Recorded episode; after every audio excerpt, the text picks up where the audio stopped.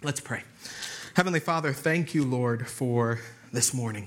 Thank you, Father, now for the, the time that we get to come into your word, Lord, which is just the greatest gift, Father God, that you've given us to, to, to know you more, to meet with you face to face, to discern our thoughts and the intents of our heart, Lord God. Thank you for this living word. Heavenly Father, we just pray right now that you cast aside the distractions. Have us not focus on other things, but to just focus right now on you alone and what you would have for us this morning. In Jesus' precious name, amen. So last week, we, uh, again in John chapter 4, we're still trucking and making our way through this encounter with the woman at the well. And last week, we got to see the lesson that was being taught to the disciples through this encounter with the Samaritan woman. And we get to see how Jesus is teaching them about harvest and what it means to harvest. We got to see the duality of that physical hunger versus that spiritual hunger. And, and Jesus reminded them the hunger that I have is already filled. How was it filled? How was it satisfied? By doing his Father's will. He came to start and finish that work. What is that will, that reminder? Matthew 28 is that reminder for us. And Jesus came and spoke to them, saying, All authority has been given to me in heaven and on earth. Go therefore and make disciples of all the nations, baptizing them in the name of the Father and of the Son and of the Holy Spirit, teaching them to observe all things that I have commanded you. And lo, I am with you always, even to the end of the age. So we see right at the onset that he is reminding them this is the, this is the real food. He's satiated already, and we had to look at that and go through and ponder for ourselves what hunger are we feeding the most? And we see the simplicity of God's will. It's about the gospel, it's about the heart, it's about the soul that doesn't know Jesus, that needs Jesus unto salvation. We also saw last week the fruit of Jesus going to Samaria for that one soul. And we're going to be reminded as we go through this today, we're going to actually get to see the fruit of the encounter that the woman at the well has with Jesus. And as we see that, it's a reminder to us to not doubt the power of one testimony, the power of sharing, the power of reminding people of who Jesus is and how he impacted your life. Now, from last week, the charge to check in on to see how are you doing with it. One, we looked at how she left that water pot. She left what she had as the need to focus on Jesus and to focus on doing his will. What do you need to leave behind? What do you need to set aside? What are you pursuing that has become more important than pursuing your heavenly Father? The other question that we had to think about was what are you feeding most? Are you feeding that spiritual hunger most? Or are you feeding that physical hunger? And as we go through today, keep that question in the back of your mind because as we look with the message today anchored, we're going to be reminded there's really only one anchor for us the Word of God. So anything that comes before that, you're feeding that physical. Are you truly feeding that spiritual hunger? And that last thing to ponder last week was really a charge to pray for the soil of the hearts that are in the harvest. Did you pray for the soil of your own heart? Did you pray for the soil of unbelievers, of lost, of people backsliding? Did you pray for the soil of their hearts to be softened? We have to remember the soil of the heart. Guess what tills it? Prayer. Guess what works that ground? Prayer. That's why we need to be in prayer. Now, today, we're going to be looking at verses 38 to 46 in a message I've entitled Anchored. And the question that I want to download on you right at the start is what truly is your anchor? What truly is your anchor? And this is one of those moments where, as we go through this passage, we got to get real, folks. We can't play the game where we just, yeah, of course it's the Bible. I love the Word of God. Okay, good. Tomorrow we'll work on colors. Let's be real. What really is your anchor? And what are the things that are in the way that are hindering you. Now, as we go through this passage, we're going to see a few things. We're going to, one, see that we are co laborers with Jesus. And we're going to see the role that we get to be co laborers and we get to enter the labor of others who have come before us of Jesus, of John the Baptist, of the prophets, of all believers who've come before us and shared the gospel. We get to join in that work. We're going to see the belief in the Samaritans that starts through this unnamed immoral outcast woman sharing her testimony, who he is and how he impacted her. We're going to see the fruit of that. We're going to be reminded of the power of one to plant that faith seed into people. We're going to see belief in his word alone versus belief in experience. And we have to interrogate that because it's about the inward versus the outward. It's about the word being enough. It's about what belief truly honors God. Have you ever asked yourself that question? Does my belief in God honor him?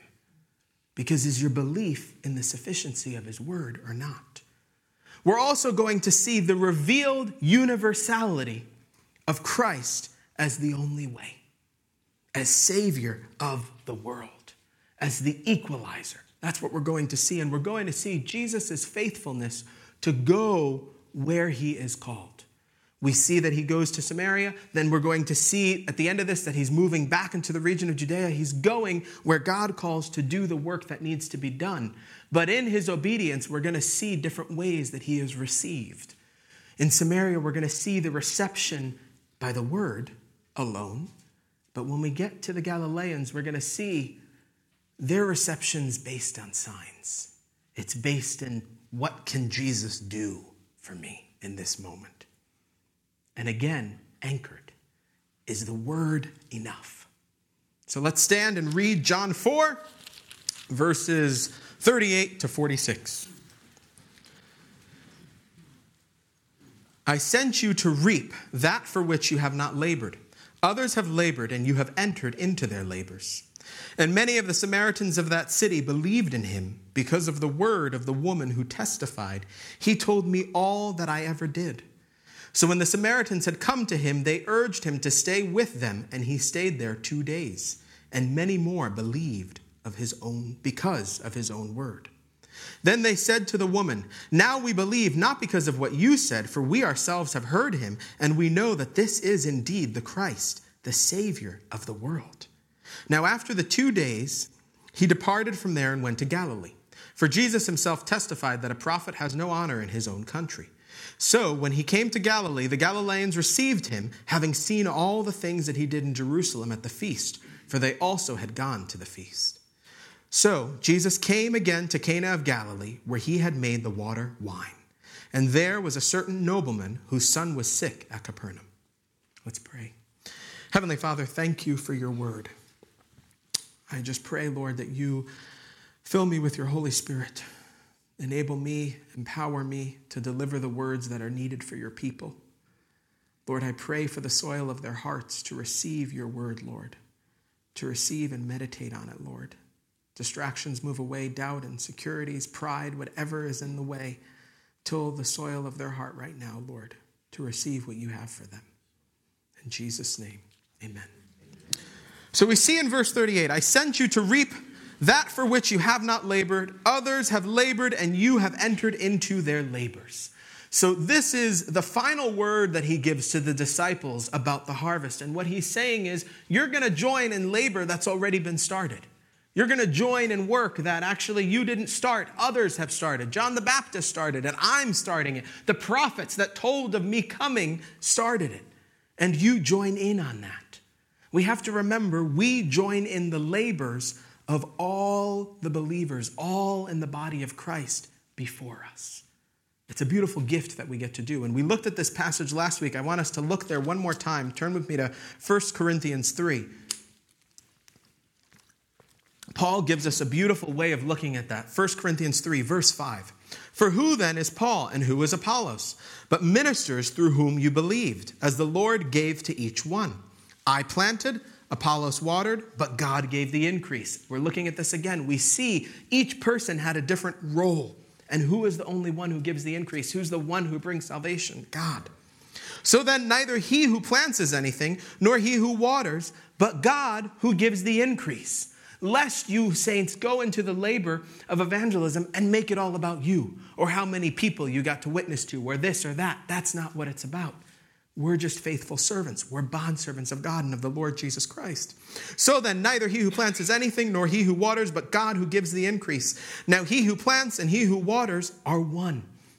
And each one will receive his own reward according to his own labor. For we are God's fellow workers. You are God's field. You are God's building.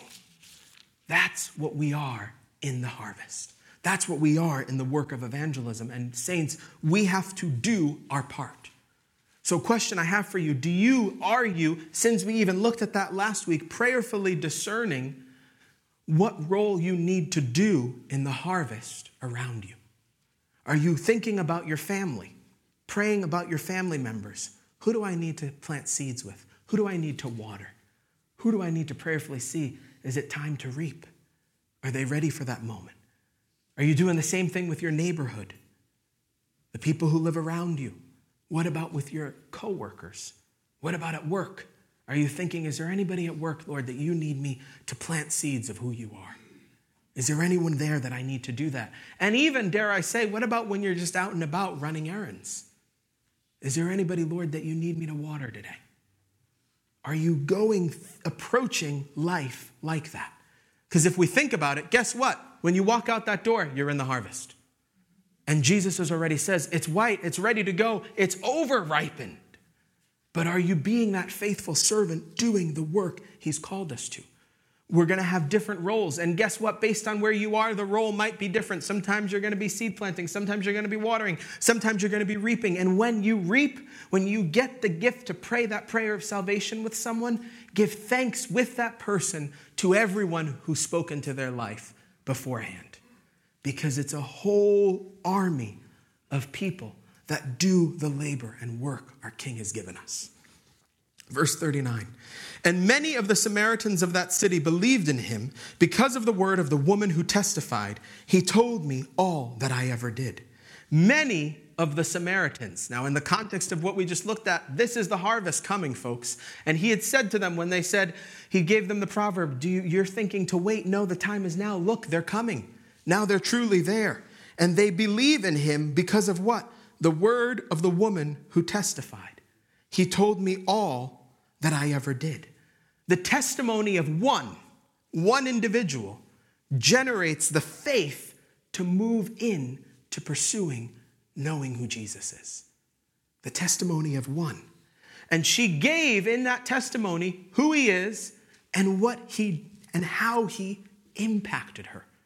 And she says, He told me all that I ever did. Now, think about this woman. First of all, she's an unlikely suspect to be giving this message to these people.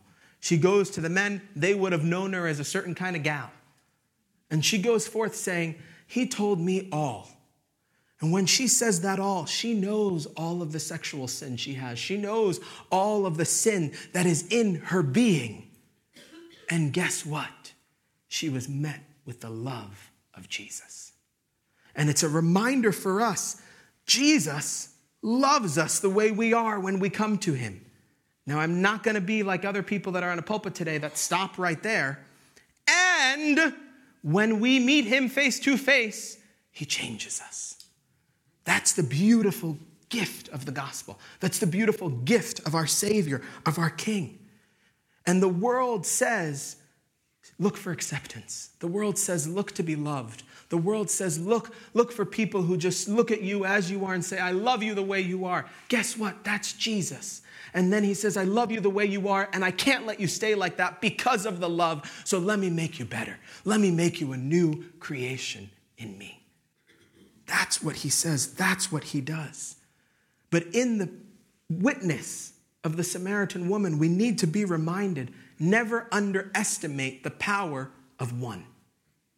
Don't sit and tell yourself, what do I have to, to tell people about Jesus? Or uh, I'm so old, or I'm so young, or I'm a new believer, or this or that. Those are lies from the enemy.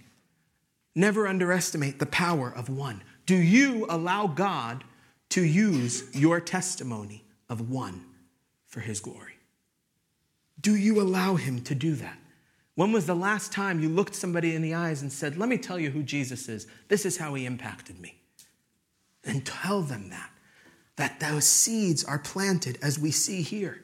The power of one for Christ, the personal testimony of her. And that's partially where I'm coming with this desire prayer, prayer, prayer. We walked through and saw the power of prayer within the book of Acts. Go through and do that on your own if you need to. And see the power when the church unites and prays in one accord.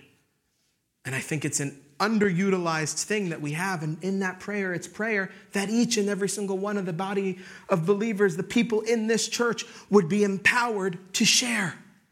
Imagine what would happen if each of us let the Lord use our power of one for his glory. We're going to see the ripple effect here. Already we see so many, many of the Samaritans. Then we go on in verse 40. So when the Samaritans had come to him, they urged him to stay with them, and he stayed there two days. So again, she's given the word. Now they're seeing him, they're there, and they're saying, Please stay with us.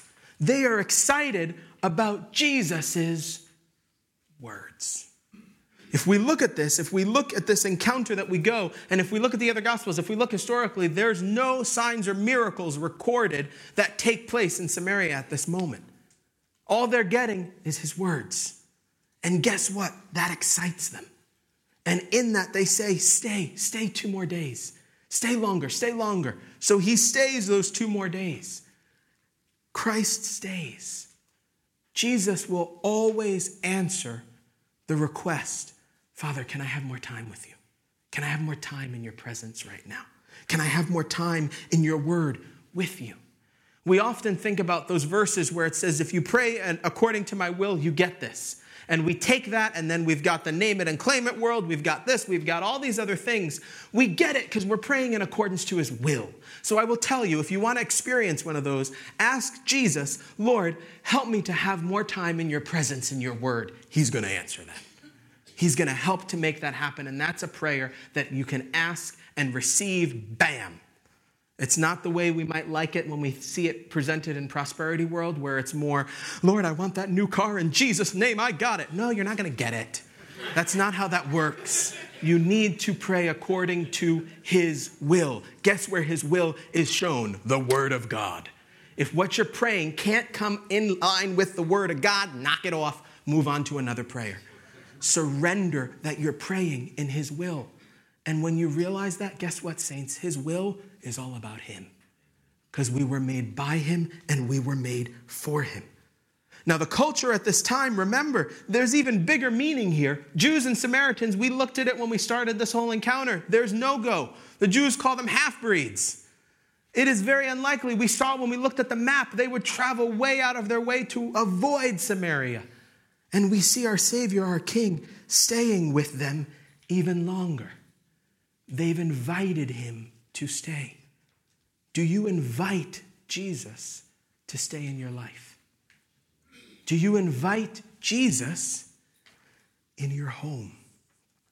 And that's one we've got to really get under the hood of. Only y'all know what goes on in your houses.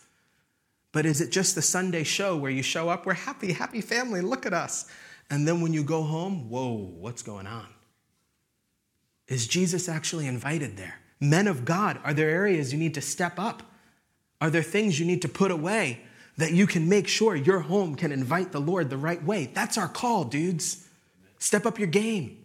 That's what we're called to do for God's glory. We are called to lead and shepherd. Going through these verses, guilty as charged. There's so many areas I'm like, I love you, my honey boo boo, and I got to step up my game for God's glory. Are we doing that? Are we leading that? What about your minds?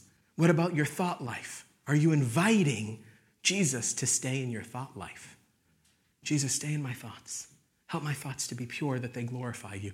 Help me to hide your word in my heart that I might not sin against you. Where are you going with that? How are you doing with that? Is it about the word being enough? Or are you like the folks why he left Jerusalem? Turn back to John 2, verse 23 to 25. We looked at it already, but let's review. Now, when he was in Jerusalem at the Passover during the feast, many believed in his name when they saw the signs which he did. It was about the experience.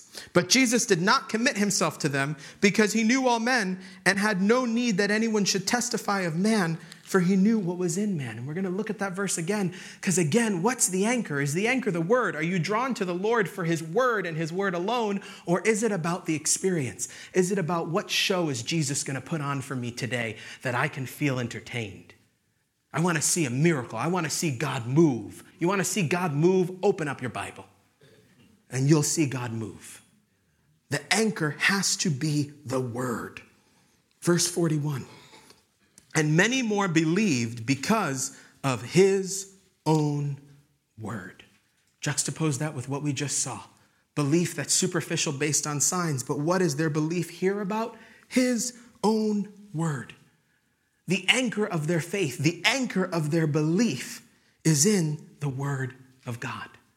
It's not in signs, it's not in miracles, it's in the Word of God alone. And that's different because culturally at the time, the Jews were all about we need to see the signs, we need to see this. But he's showing in this with the Samaritans their belief the Word was enough. Jesus' words were enough. They believed him at his word. For you, saint, is the Word of God enough? Can you take Jesus at his word and have peace? Or is there more that you need to add? Is there more that you're looking for? When we see this, this verse 41, and many more believe because of his own word, I feel like that should be plastered for every church.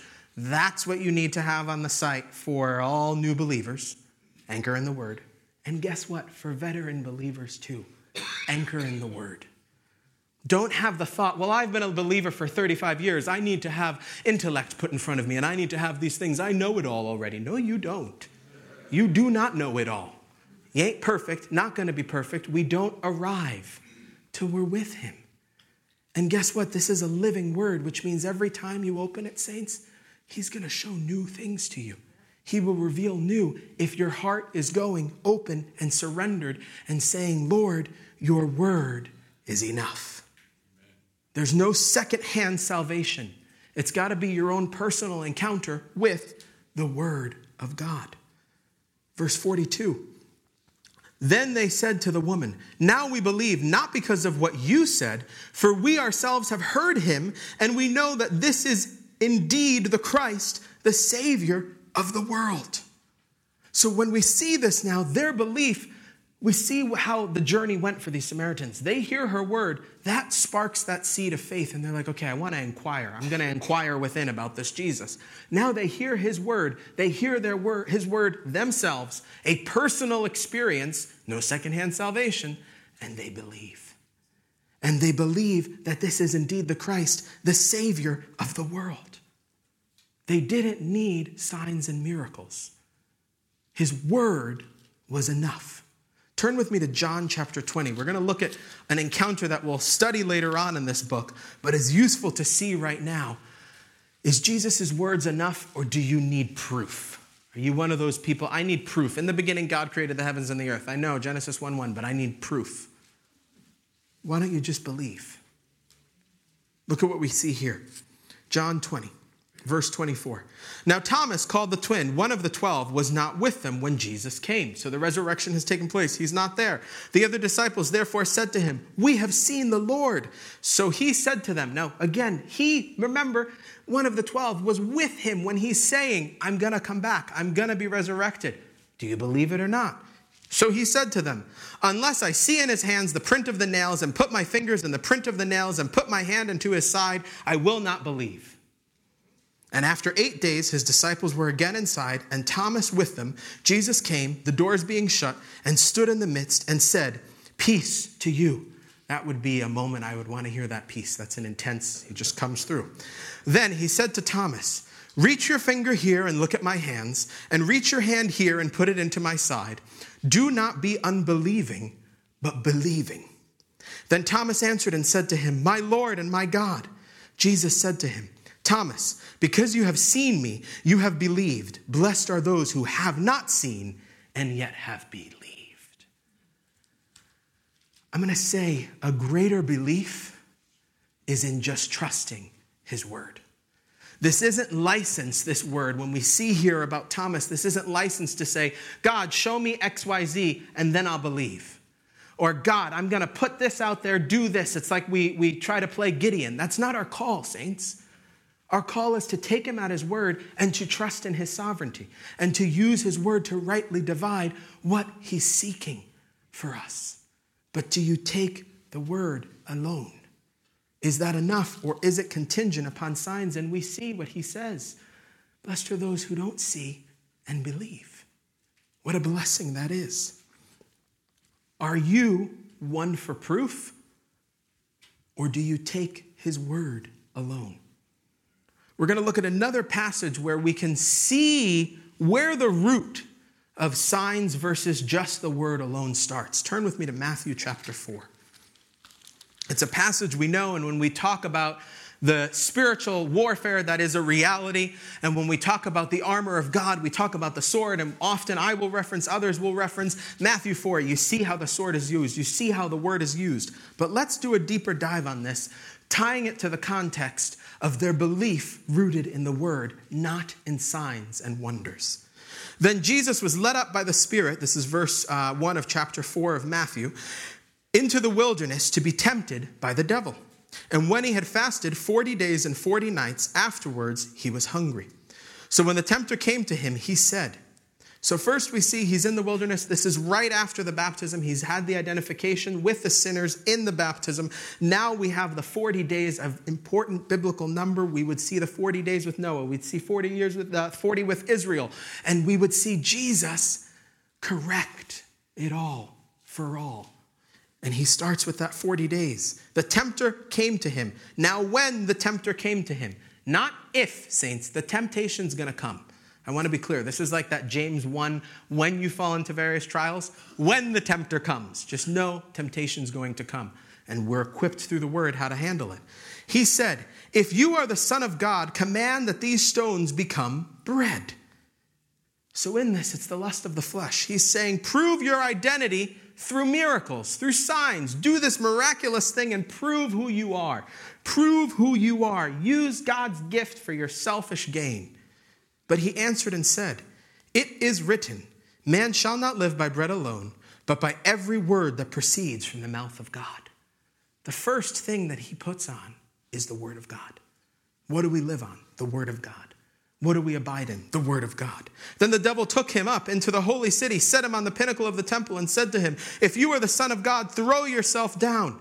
Now we're talking pride of life here. This is what we're moving into. For it is written, He shall give His angels charge over you, and in their hands they shall bear you up, lest you dash your foot against a stone. Throw yourself down. Show that you have God's approval. Show that God approves of you and have a public demonstration of His approval. That's the pride of life. But if we also see the devil uses, for it is written, he knows the word and how to use it, but he's not using it in context. And there's an important thing for us when we say the word is my anchor. You can't just say the word of God's your anchor. It needs to be the word of God rightly divided in context. Because we can do the same thing the enemy does here. Just take the word, make it say what we want to say, and run with it. That's not what we can we are called to do. Then verse 7. Jesus said to him, "It is written again, you shall not tempt the Lord your God." Again the devil took him up on an exceedingly high mountain and showed him all the kingdoms of the world and their glory, lust of the eyes. And he said to him, "All these things I will give you if you fall fall down and worship me." Take the little shortcut, Jesus. Worship me and you'll have it all. Take the shortcut. Don't do it on God's timeline. Worship me. Then Jesus said to him, Away with you, Satan, for it is written, You shall worship the Lord your God, and him only shall you serve. That's James 4 7 coming to life. Resist the devil, and he will flee. And then the devil left him, and behold, angels came and ministered to him. God finds a way to minister and meet his needs as he's endured that temptation. But if we see the lust of the flesh, the pride of life, the lust of the eyes, they all tempt us to pull us away from the anchor and sufficiency of His Word.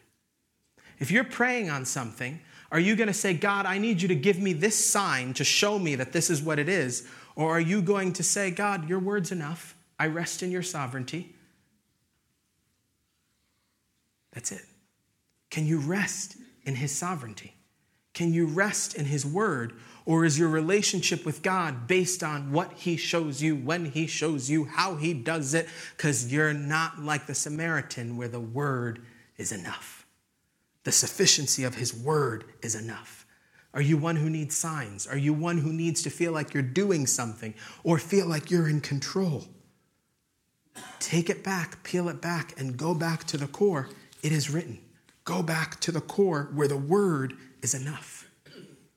And the word bears fruit. Because if we look at this, it bears the fruit that they not only see he's Christ, but guess what they reveal?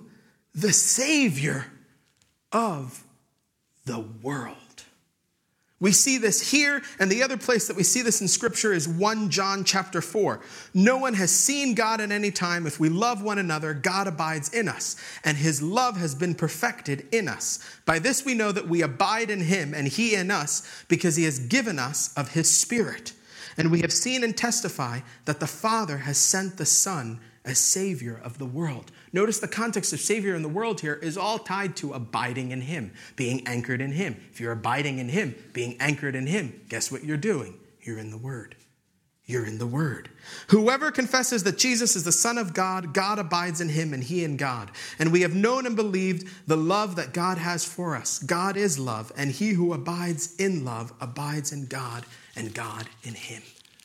And it's that union, it's that tie, it's that connection, it's that anchor to the Word, to Him, to Him alone. And in that Word being enough for the Samaritans, they see Savior of the world. It could have been that they met Jesus and said, okay, this is the Messiah for the Jews, and He's also the Messiah for us. No, they go further for the world. And we can't take for granted where this lands in Scripture. If we think of the book we're working on, in chapter 2, 23, he's in Jerusalem. He's in the Passover at Jerusalem. Then from Jerusalem, he moves in chapter 3, verse 22 to Judea. Then in Judea, he leaves Judea to move to Samaria. In Samaria, it's revealed that he's the Savior of the world. Acts 1 8, put it up there. Look at what we see here. But you shall receive power when the Holy Spirit has come upon you, and you shall be witness to me in Jerusalem and in all Judea and Samaria and to the end of the earth. Do you see that flow? It's the same path our Savior just went through. He was in Jerusalem, then he moves to Judea, then he goes to Samaria, and it's in Samaria where we have recorded he's the Savior of the world, and that's what we're called to go do. Share him with the world, share him with all through the power of his Spirit, through everyone and it's for all the world. And something you have to check do you place limits on who Jesus is for? Because it's something that we can sometimes do. Do you place limits on who he's for? And I'm going to take it a step further. Have you actually already done that by a silenced witness? The opportunity's there. You say nothing pride, doubt, unbelief, fear. I don't have the words, all of these things. And you've missed that opportunity. The Lord's faithful, somebody else is going to do it. But I want us charging ahead, being who He needs us to be. Because what did we sing this morning? We live for you. We live for you. And we see his heart, the heart of our Savior, is that all would be saved. Next week, we have the India update. A small church like us is able to reach around the world. We're going to hear what our body was able to do with Pastor David going forth and sharing the word. But also, then we need to think about the circle that we're in family, neighborhood, work, co workers, errands, wherever it is. Are you doing it? And the seeds of this work, read Acts chapter 8 this afternoon for homework. And you're going to see the seeds of more belief in Samaria from this. And where does it start? The faithful testimony of one immoral outcast woman. Women, a reminder to you your faithfulness to God is vital. Your witness and testimony is vital for every single person. But we see here the exact going through with this woman. And that time where you want to say, well, what do I have to do? No, go forth. But notice how she does it who he is, how he impacted her. There's no emotion in it, There's no her adding things to what he said. It's just, he told me all that I ever did. It's just who he is. Notice that simplicity too, ladies. It's important. Don't put it about your emotions. Don't put it about extra fluff that God didn't really say because it's not in his word. Just give the word. How did he impact you? And go forth with that. Be faithful to that. And the anchor again that we're seeing here is the word. Is the word of God sufficient for you or not? Then we go on, verse 43. Now, after two days, he departed from there and went to Galilee. Galilee. Galhoi Goyim. Galilee of the Gentiles. That's where he is headed now. He's now gone full circle of where we've seen him walking in this journey. He's back where it began. Remember that first sign we saw, the water to wine? We're back there now. He's going, that verse is reminding us he's getting to that final destination. That's where he was headed initially, but he had to make that detour because he cares for that one soul. We need to care for that one soul. For Jesus himself testified that a prophet has no honor in his own country. So when he came to Galilee, the Galileans received him, having seen all the things he did in Jerusalem at the feast, for they had also gone to the feast. So you could read those two verses and say, wait a second, that's confusing. He has no honor, but they receive him. What's going on there? So, one thing we have to remember the region of Judea, that's where he's tied through the line of David, the tribe of Judah. Judea is his home country. That's where we land with that. Now, the second piece we need to see, he's been rejected by the Jews. We've seen it when the uh, at the temple when he goes forth and he does all that he does there they don't want him there anymore then when the disciples come to tell him hey john's being more uh, john you get sorry the disciples of john come and say hey you're not as popular anymore because jesus is more popular than you what are you going to do about this and notice what did he do he left jesus knew it wasn't the time to go into that confrontation about baptism but these people in his homeland, guess what they would be? Familiar with Jesus. They would know Jesus, they'd be familiar with him. In that familiarity, we can sometimes feel that we're familiar. Yeah, I know that person. Yeah, I know them. That's where they will rest their hat on. We can't rest our hat on that. A passage that reminds us of that, Matthew 7, verse 21. Look at that real quick. Not everyone who says to me, Lord, Lord, shall enter the kingdom of heaven, but he who does the will of my Father in heaven. Anchored in the will again. Many will say to me on that day, Lord, Lord, have we not prophesied in your name, cast out demons in your name, and done many wonders in your name? And then I will declare to them, I never knew you. Depart from me, you who practice lawlessness. Familiarity with Jesus is a dangerous spot to be because you can think, oh, I know him. Yeah, I, I have a relationship with him. No, you don't. And I don't want anyone to be that person that hears, Depart from me, I never knew you. You can't just be familiar with Jesus, you need to be intimate with Jesus. And there's only one way to do that the Word of God. And where familiarity comes, you're on the periphery, you see the signs, you see the miracles, you're just familiar. What's your relationship with the Word?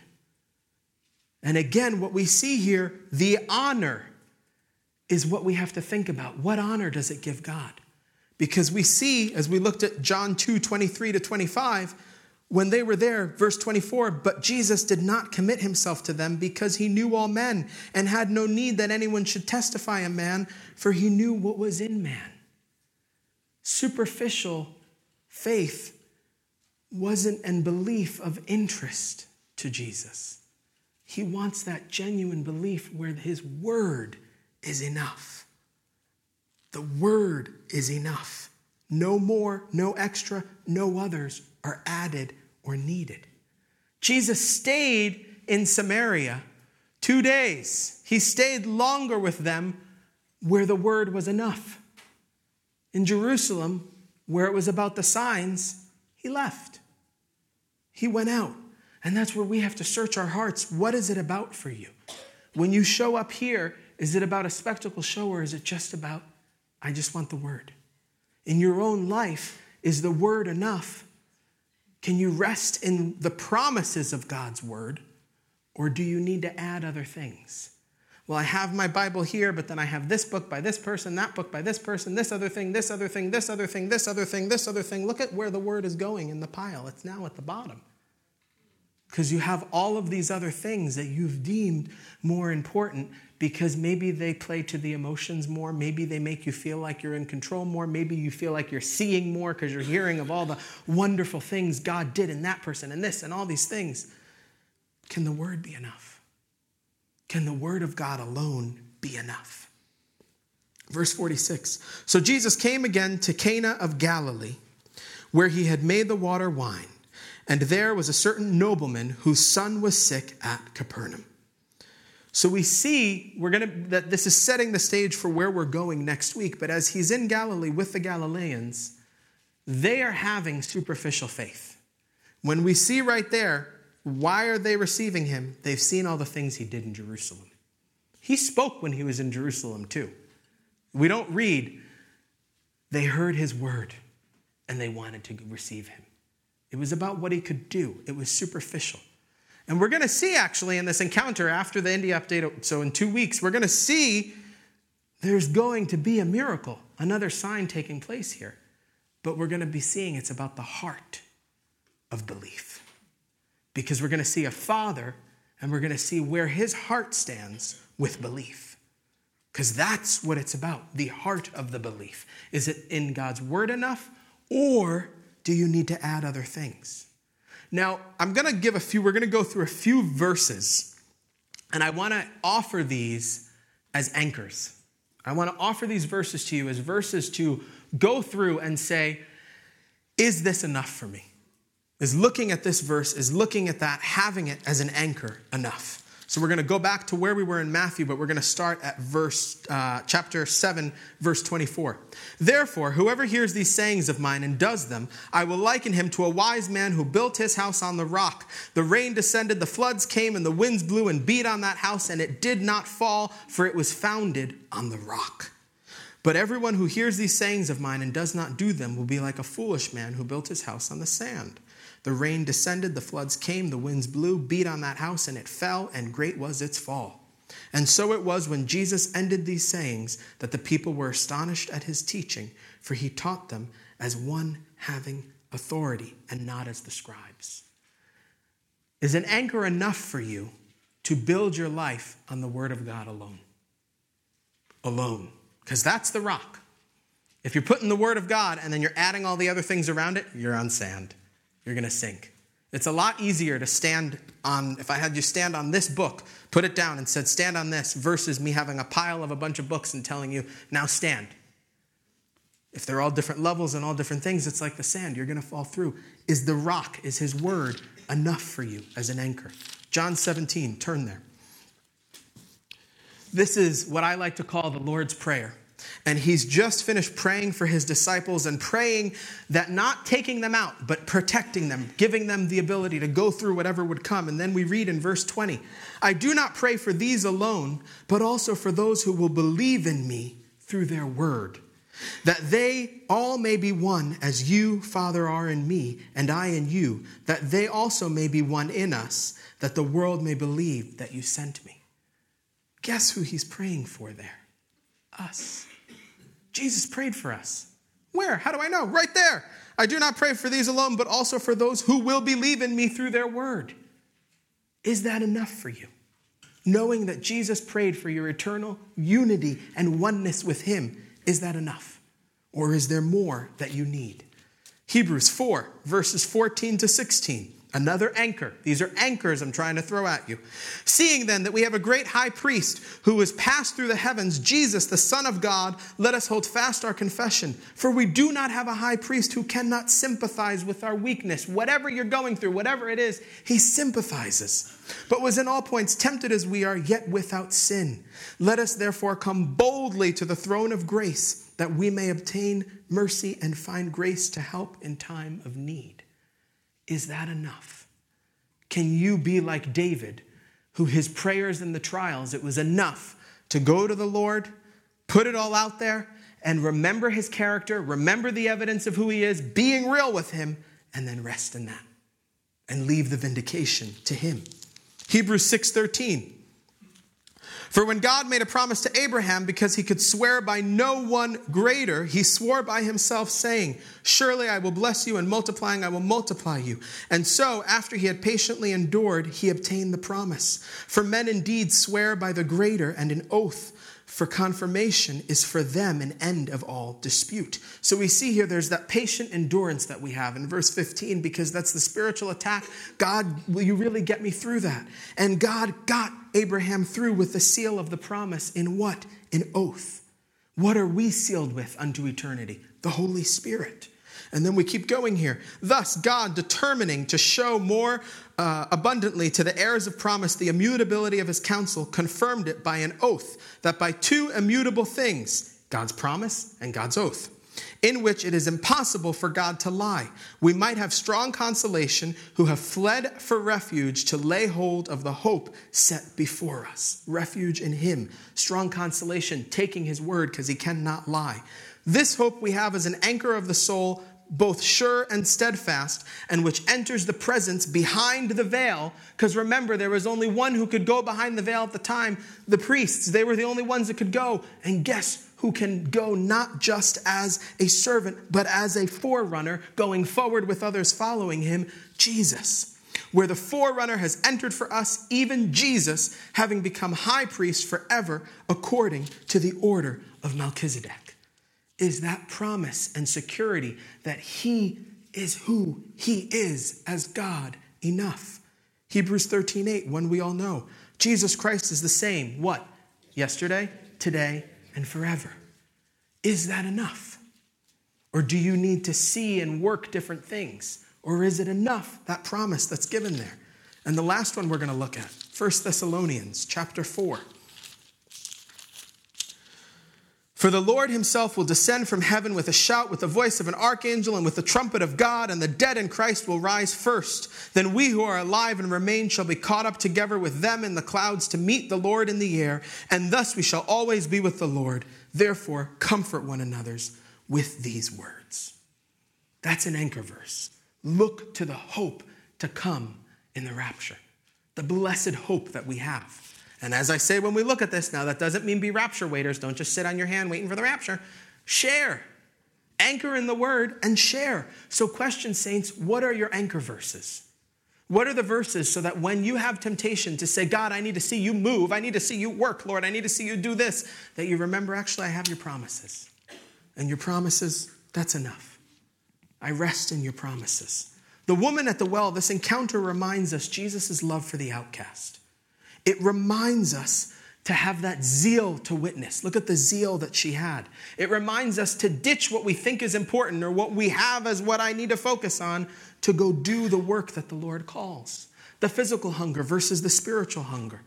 It reminds us not to wait. The harvest is ripe. Don't walk out those doors and say, okay, I'm going to think about this. If you see somebody, tell them about Jesus. Do the work that he calls us today. And today we look at anchor. Faith that honors God, I think, most beautifully in belief is the heart of the believer who says, Lord, your word is sufficient and more than enough. I don't need anything else. In the circumstance that I'm going through, Lord, I'm going to rest that the Holy Spirit's going to bring scripture in front of me to guide this dot, dot, dot. It just rests in the word alone. Charge for the week. One, what's your anchor? And check that as a family and as an individual. What's your anchor? Do you have other things that anchor the family a little bit more than the Word of God? We really all bond over that Netflix series. What's your anchor? Truly, what's the real anchor of your household? Because it takes courage and faith, quite frankly, to say the word alone. Two, does the motive of your heart honor God? Is your heart pursuing God about what you get, or is it about Him and He's enough? Jesus is enough. Three, who will you tell about Jesus to spark that faith that the Samaritan woman sparked that would have them come to desire to see him, to meet him, to know him? Do you take his promises at their word? It's something to think about. Because I pray that we're not the body of believers that are like the Galileans. Oh, we receive you, Jesus. We know what you did in Jerusalem. Can't wait to see what work you're going to do here, man. Or, Jesus, thank you for your word. That's enough. That's all I need. That's my manna. And thank you for your Holy Spirit dwelling in me, who will empower me and strengthen me, and who will bring your word to remembrance that I can live as you call me to live. Amen. Amen. And your faithful saints for being in here. It's hot. I'm like, ooh, am I the only one? All right, let's pray. Heavenly Father, thank you so much, Lord, for the gift of your word, Father God. And Lord, as we see the people in Samaria in this encounter, Father God, that they come to belief at your word, and your word is enough, Lord. Help us, Jesus, to search our hearts for the areas that we've put other things before your word, Lord. It's a lamp to our feet and light to our path. It should be hidden in our hearts that we might not sin against you. It protects us, it guides us, Lord, and the Holy Spirit leads all of that. But it can't happen, Lord, when we have other things in the way. His word, His spirit, His way. Lord, your word needs to be such an anchor. The whole encounter that we've just seen is by your word. The world was created by your word. So, Lord, help us to rest in the sufficiency of your word, to relish in it, Lord, to meditate in it, Lord, to be in your word more than we ever have, Lord, to see the living power of your word. Thank you for this day, Lord, and we pray for anyone who may not know you, Jesus, that they would come to believe who you are and what you have done, Lord. Help us to be a people, Lord, who build ourselves on your word, who find our identity in being your bondservant and in your word, and that alone. In Jesus' precious name, amen. Have a beautiful afternoon.